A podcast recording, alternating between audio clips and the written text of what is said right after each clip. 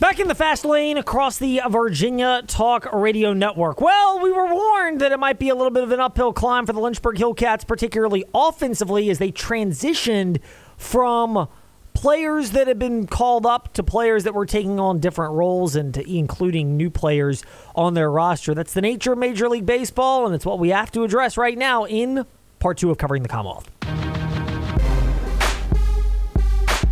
Yep, we're copying this idea.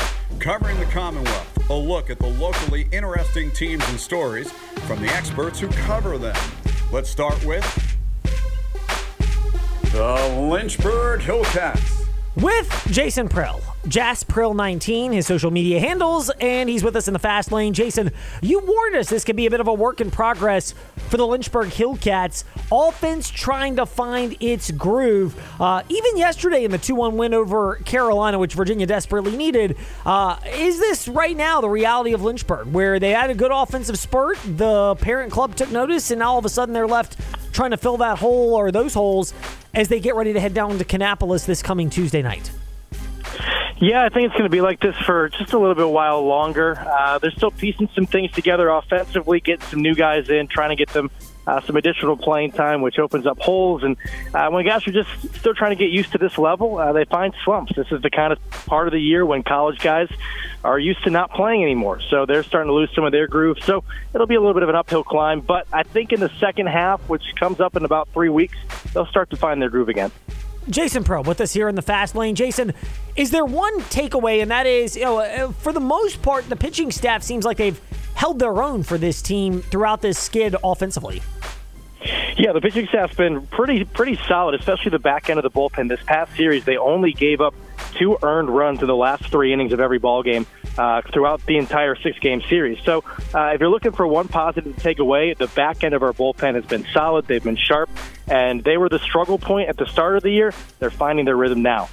Jason Prill, Lynchburg Hillcats, Jas Prill 19, stepping into the fast lane. Jason, last one for you, and we are grateful for your time. Uh, but Lynchburg, they head down to Kannapolis this weekend. Uh, is it as simple as the offense finding their groove that uh, is eluding this team, or do they need a little bit more out of their starting pitching to at least give them a chance to find their groove in a game?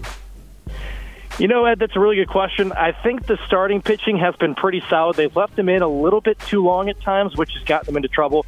But I, I think it all falls back on the offense. If they can start producing, start picking up some hits, the pitchers don't have to be perfect anymore. And they're trying to be perfect to make up for the lack of offense. So if they can alleviate some of that stress off the pitching staff, I think everything will be A OK. Indeed, it's always A OK with our current guest, Jason Prill, Lynchburg Hillcats, Jas Prill 19. Jason, thank you for your time today in the fast lane. Enjoy the week off and monitoring the Hillcats from a distance. I will do my best, Ed. Thank you to NASCAR. Steven Stumpf, frontstretch.com, with us here in the fast lane. Steven, NASCAR at St. Louis. I wouldn't give it an F. It wasn't horrible in terms of the product, but clunky? Is that a reasonable way to describe this past weekend at Phoenix? It was definitely one of the weirdest races I've been to we don't even, we make it five laps until there's lightning when the skies look clear. It was obviously a very hot day too. Then we have the power or the box speed go out. We have the kind of the timing and scoring go out too. And then we had the four brake rotors. We had to repair the wall. It was just a it was just a marathon day, and what was supposed to be an afternoon race ended basically at dusk, almost at night. I'd say clunky's about right. And the the, the next gen cars they still have their issues they need to work on on the flat tracks. Like on restarts, the, the racing was great. Like you, cars could run side by side, but the problem was that when cars got got single file, it was hard to get up and pass someone when you're no longer side by side. So I think it was an okay. Obviously, it was you know quite a grueling to get, to get done, but it was a stellar crowd for the second year in a row. Fans showed up, and but I guess with everything kind of that happened, I do think it overshadowed a little bit of the racing, which wasn't particularly good. No, I mean it's that, and it's the difficulty finding a rhythm, and then of course apparently uh, teams had lost access to data when the uh, fiber optic issue popped up that also knocked the broadcast off of FS1 and the Motor Racing Network. That issue in and of itself Is that a NASCAR issue? Is that a fiber connectivity company issue? We all deal with these type of issues in the real world, but they're supposed to be avoidable at a big time event like a NASCAR race. So, from what I heard in the media center, it was primarily the, the fiber issue. AT and T is what I heard from people in the media center. But I mean, I'm not. I'm truth be told, I'm not technically savvy enough to know exactly what happened. All I know is that it's been a while since I've seen something like this happen in a, years. So, I mean, I think it's just a one-time accident until it happens again. I think it was, I think you can just chalk it up as to an aberration. Interesting. That's part of the reality of this situation uh, from this weekend at uh, St. Louis's fans wanting answers of why you have uh, an outage in both broadcasts the audio for Motor Racing Network and the TV for FS1. Uh, last one for Steven Stumpf, NASCAR reporter for FrontStretch.com and it's Steven underscore Stumpf on Twitter and Instagram. Um, the race itself, Kyle Busch is a deserving winner. Kyle Larson, under discussed topic that once again, whether it was Martinsville earlier or this particular race, he has issues at the beginning of a race, but boy, his crew chief and Cliff Daniels may be the most underrated in the business right now in terms of finding solutions mid race to right the wrong and maximize a day.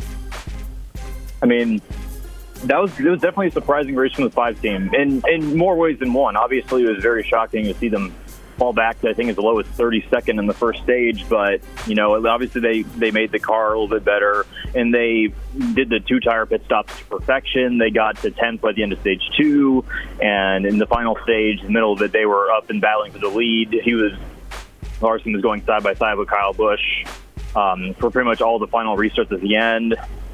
But obviously, with the tire disadvantage and the car disadvantage, Busch was by far the fastest car. He won his first pole since 2019.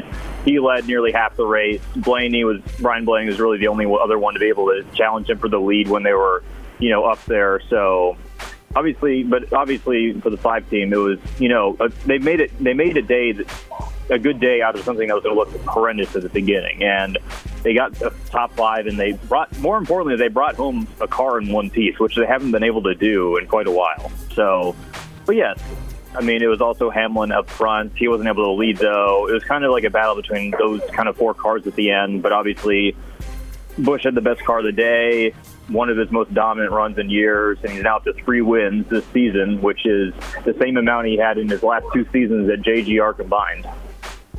It's very true. And Kyle Busch is a uh, kind of lurking there now as a legitimate threat, especially when you can win at a track that many people compare to Phoenix, which is, of course, St. Louis, a track where Kyle Busch was a dominant car and in the top five all day. Someone who's dominant with his analysis at frontstretch.com and Steven underscore Stumpf on Twitter is Steven Stumpf. Thank you for your time today, Steven. My, my pleasure. Hope to see you guys again. I'll also be at Sonoma, so hope for a good race there too. Indeed, we hope to be able to discuss that as well. And last but not least, or maybe least, the U of L. The U of L, the University of Lynchburg, with WSET's Dave Walls, who's back off the injured list today. Dave, you recovered faster from your torn ACL than most people in the world of sports. Kudos to you, and of course, thank you for being back with us today in the fast lane, Dave. Um, the University of Lynchburg baseball team, they're on to the Division Three College World Series final. That best two out of three round will start for them on Wednesday. Uh, their success, though, so far in this particular round, how much do you chalk it up to starting fast, and how much do you chalk it up to the fact that pitching has given them excellent returns on their investment, particularly from the starters?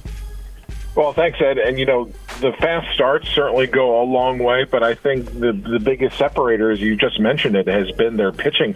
Lynchburg, you know, getting uh, multiple complete games here uh, out in Cedar Rapids, where you've seen other teams struggle. You know, East Texas Baptist, you know, didn't do much in two games against Lynchburg, but against some of the other teams who had weaker pitching, they were put they put up 21 runs in order to get this opportunity against Lynchburg today. And we saw another game uh, against uh, uh Wisconsin La Crosse, who Lynchburg beat in early tournament, they they scored 20 plus earlier in this tournament as well. So the bats are there. That just shows you how well this Lynchburg team is pitching right now. And this is also a Lynchburg team that, by the way, they've got the big bats with, team, with players like Avery Needs and other who can blast the ball out of the ballpark. We've seen very few long balls in this in this tournament. The thing is, the pitching's been so good, they haven't needed it. They've been playing perfect small ball, perfect defense. They're doing all the right things to get the wins, and the pitching has been really leading the way. Yeah, it's been a key cog for Lynchburg in this particular run.